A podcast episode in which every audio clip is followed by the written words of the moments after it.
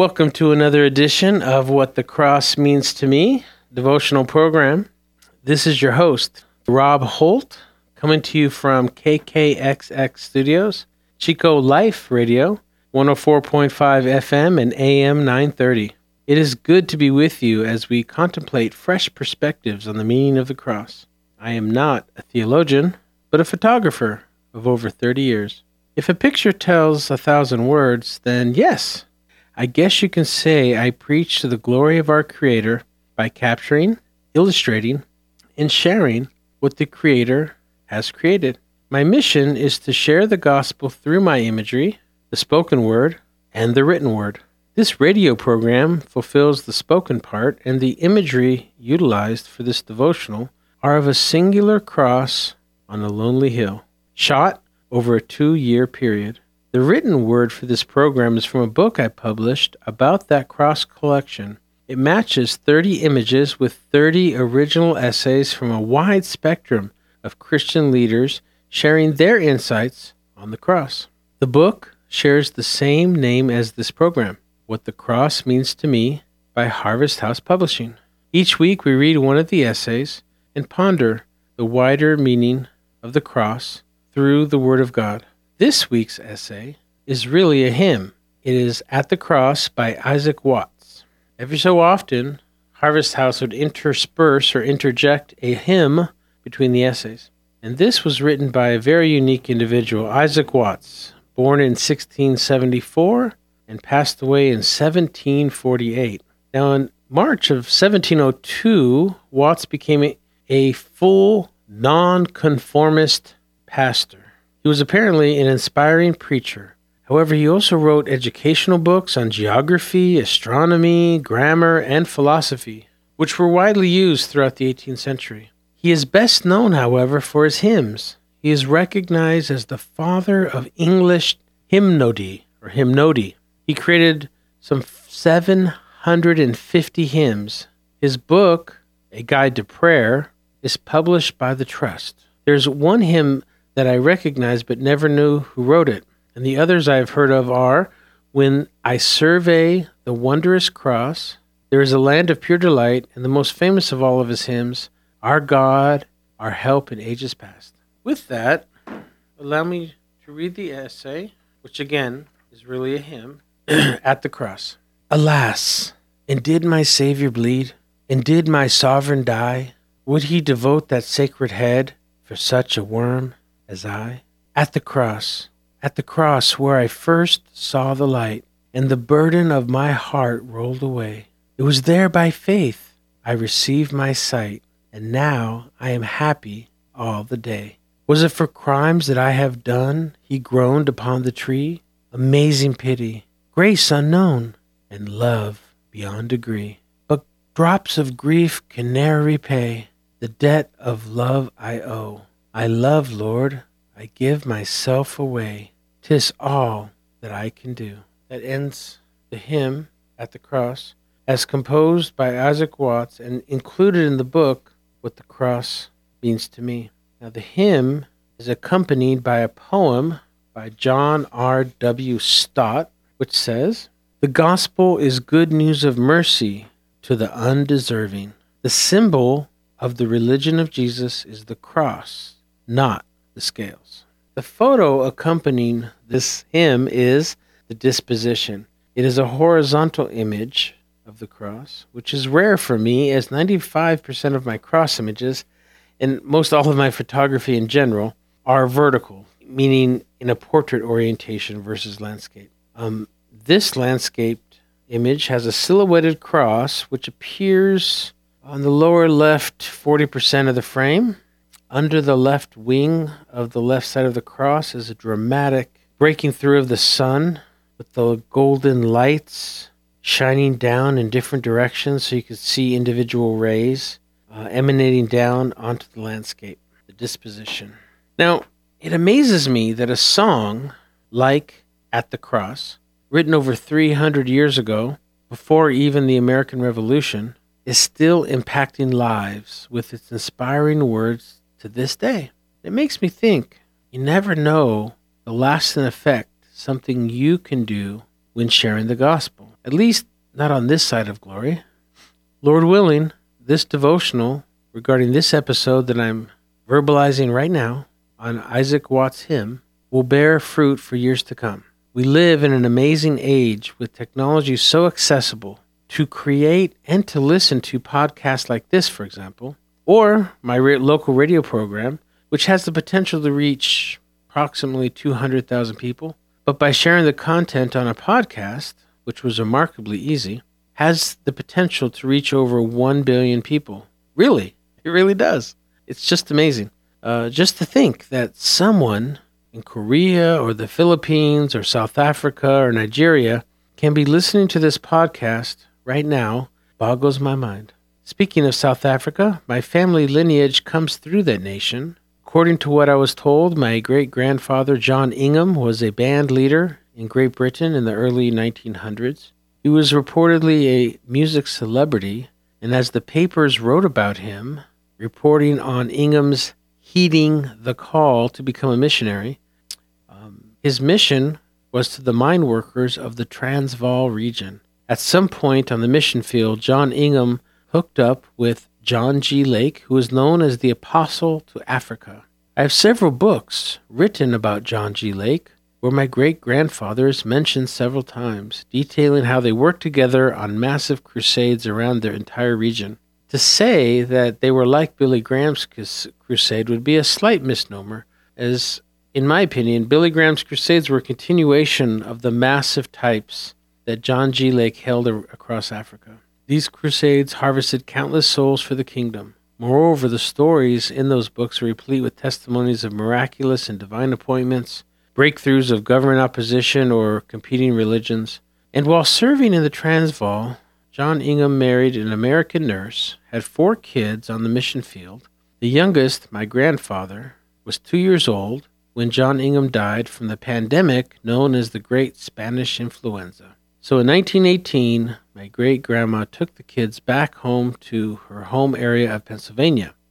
My grandfather was a dual British Afrikaner citizen until he became a U S citizen at twenty-one. Lord willing, I can fulfill a bucket list to make a photographic visit to the Transvaal and churches in the region, churches that may still be ripples from the events of John G. Lake and John Ingham. But let's begin this devotional by dissecting each of the hymn lines, then as a commentary to bring it all together. A hymn, as I mentioned earlier, which is seven, several hundred years old, let's look into what the Holy Spirit inspired Isaac to compose. Let's start with the title, which for those of you who have heard about my journey capturing the Magi Cross collection, a journey that involves spending an incalculable amount of time at an actual twelve-foot-high white wooden cross on an isolated ridge. Many times I would find myself back at the cross just to photograph it, and sometimes to reflect and to in- interact with God about my new life as a widower and my new life in Him.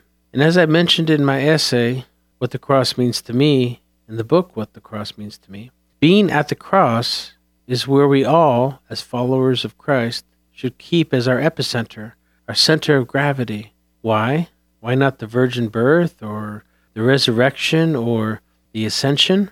Well, while being an incarnation, Jesus had to live as one of us and overcome the temptations of this world in order to earn the right to become our ultimate sacrifice. And of course, the resurrection and the ascension would not have happened without his sacrificial death on the cross. It is our bridge over the chasm between us and God, or better phrased, from God to us, restoring the right relationship lost the fall of the Garden of Eden. So let's dig into the hymn. In the first line it says, "Alas, and did my Savior bleed?" To gain insight into Isaac's thinking, I had to consult our friends Miriam and Webster, who defines alas as a word used to express unhappiness, pity, or concern. Hmm, I am glad that I looked it up, because that line makes more sense in the light of Watt's question. Isaac asked, "Did my Savior bleed?" Well, some may respond with, "Of course he did. He bled a lot." Jesus had just been whipped thirty-nine times with a metal-laced whip, which ripped skin and meat from his more than just his back. They whipped his legs as well, and it would wrap around to the front. I can't imagine. He had portions of his beard pulled out, a crown of thorns pressed into his head, had spikes hammered through his wrists and feet, and then had a spear driven through his side. So yes, it is safe to assume that Jesus bled a lot.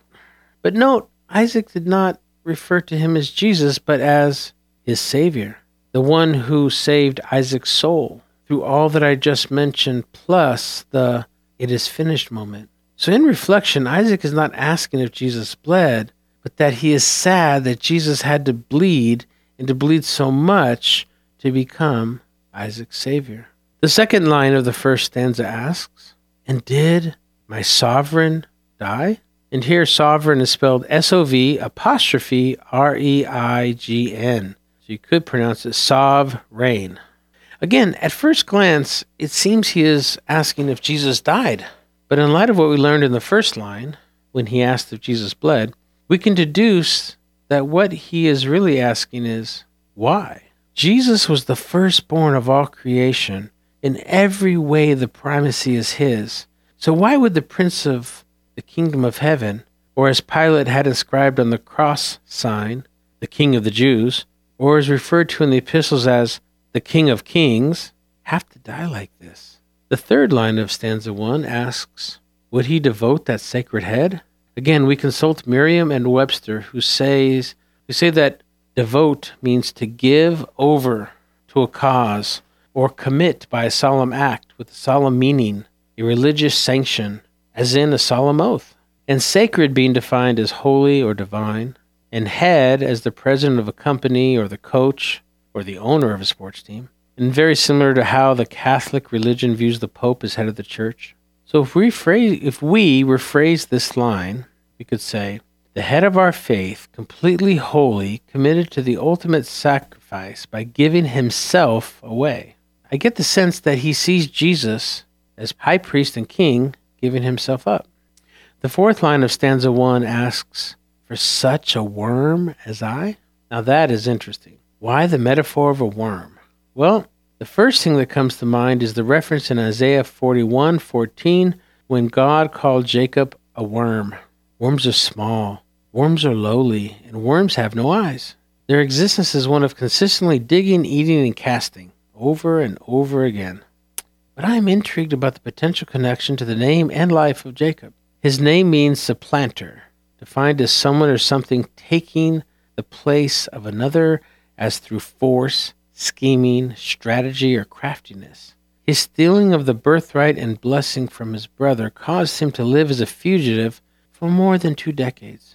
Maybe Isaac was simply commenting that we are all supplanters to a point, looking out for our own interest, our own need, at all cost, irregardless of God's will, and yes, in need of forgiveness. Then comes the chorus. In line one, I resonate with, at the cross, at the cross. I relate with it because during the time I shot the Magi Cross, I'd often end up back at that white cross, over and over again, so much so that many years later, I still imagine myself at the cross in my meditative prayer times, and probably will for the rest of my life. And these dark times we live in, maybe it's a good practice to try, to imagine yourself at the cross, talking to Jesus like the good thief, or at least keep the cross of Christ a core part of your spiritual journey. Why? Because in line two of the chorus, Isaac tells us that it was at the cross that he first saw the light. Funny thing, the phenomena of darkness, is that it amplifies the light. I understand that is counterintuitive, but the darker the space, the brighter the smallest of light appears. Jesus was the light of the world, and yet he allowed himself, apparently, to be extinguished. In hindsight, we know that Jesus went to the depths of Hades to reclaim the keys to death, hell, and the grave. Oh, how bright the Spirit of Christ must have appeared to that satanic dimension. But bringing it back to what Isaac was getting at, I am reminded of what the novelist Edith Wharton wrote. There are two ways of spreading light, to be the candle or the mirror that reflects it, like the moon reflecting the sun. Jesus said, I am the light of the world. Whoever follows me will never walk in darkness, but will have the light of life. John eight twelve. In our relationship with Jesus, He is the candle. We are the mirror that reflects His light to the world. The deeper the darkness, the brighter we shine to those we interact with. And in the third chorus, the third line in the chorus, Isaac shares that the burden of my heart rolled away. Burdens can be defined and originate in so many ways.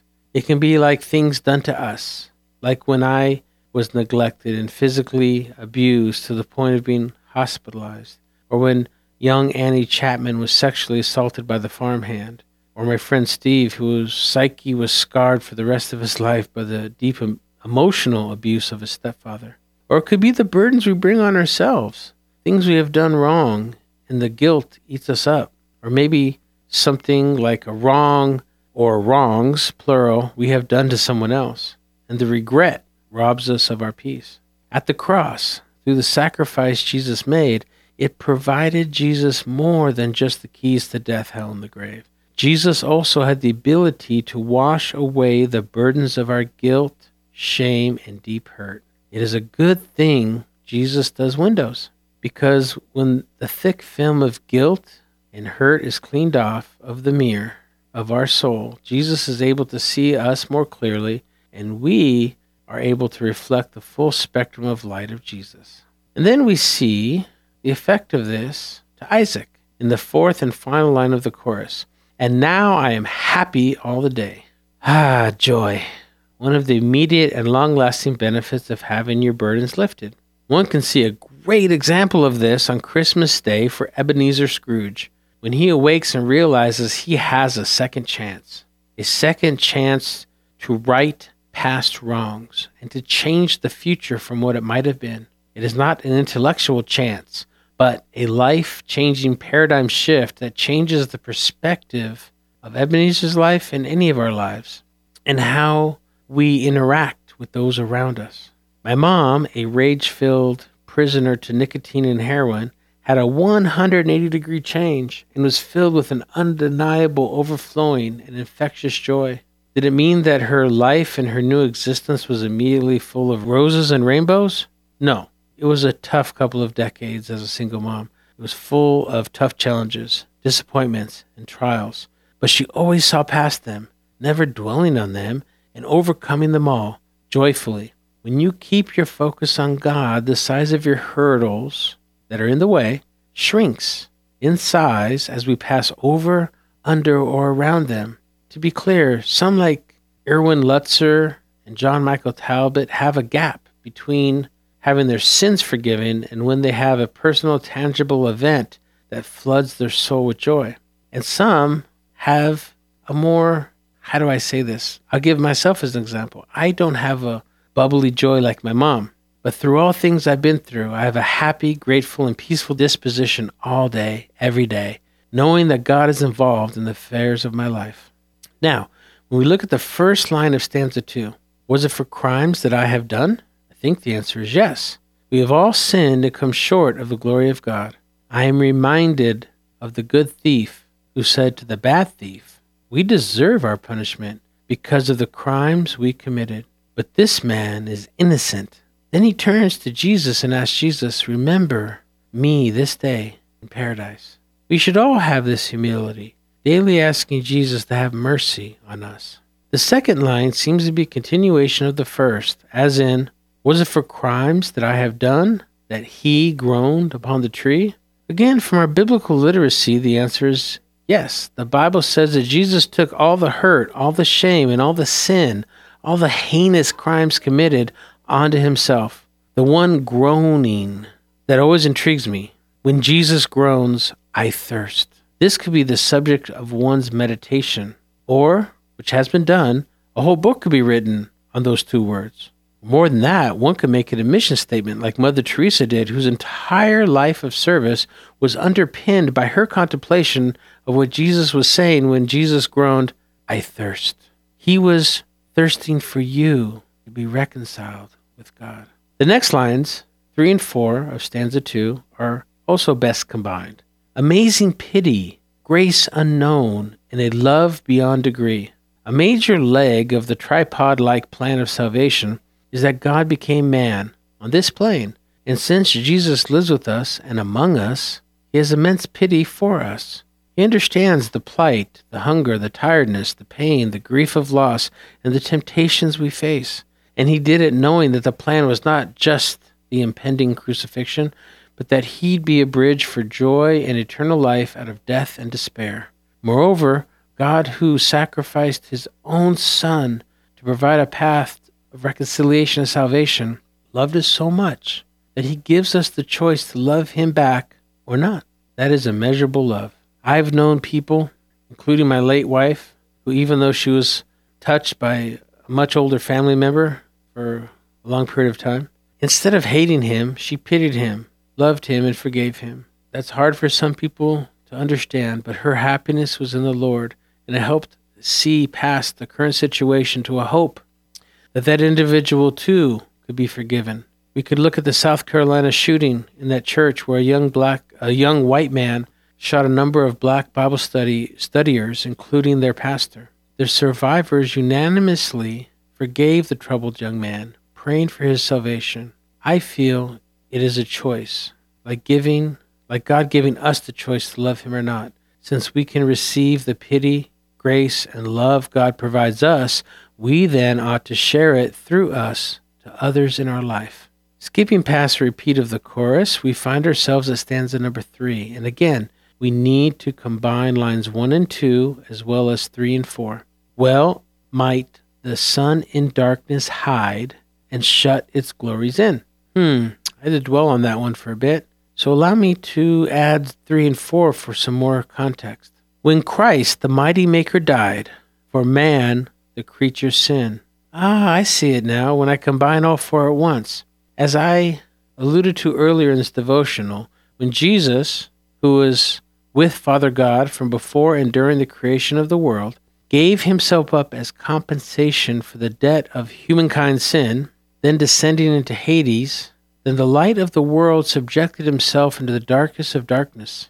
For three days, the Son of God, our morning star, was hidden in the darkness of Lucifer's realm. And then, when the darkness of darkness surrounded him, the light was amplified with exponential amplification. While all of creation waited for the Son to consummate his Father's will, emerging through the full electromagnetic spectrum of resurrection light, bringing forth the keys of death, hell, and the grave. Hallelujah.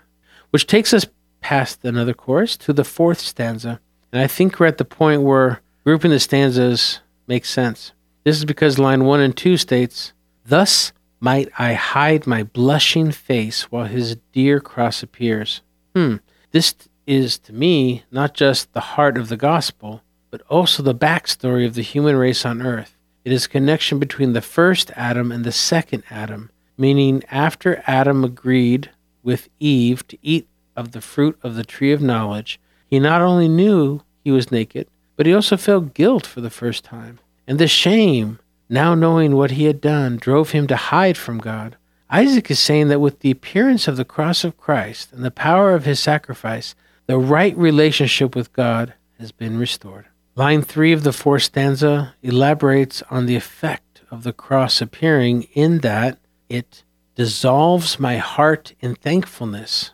To me, this means a gratitude so great that it completely humbles you. So many have an overinflated sense of identity, puffed up pride, and an exaggerated ego. But for those of us who've had a personal experience at the cross, the focus turns from an internal vanity onto the Savior of our soul.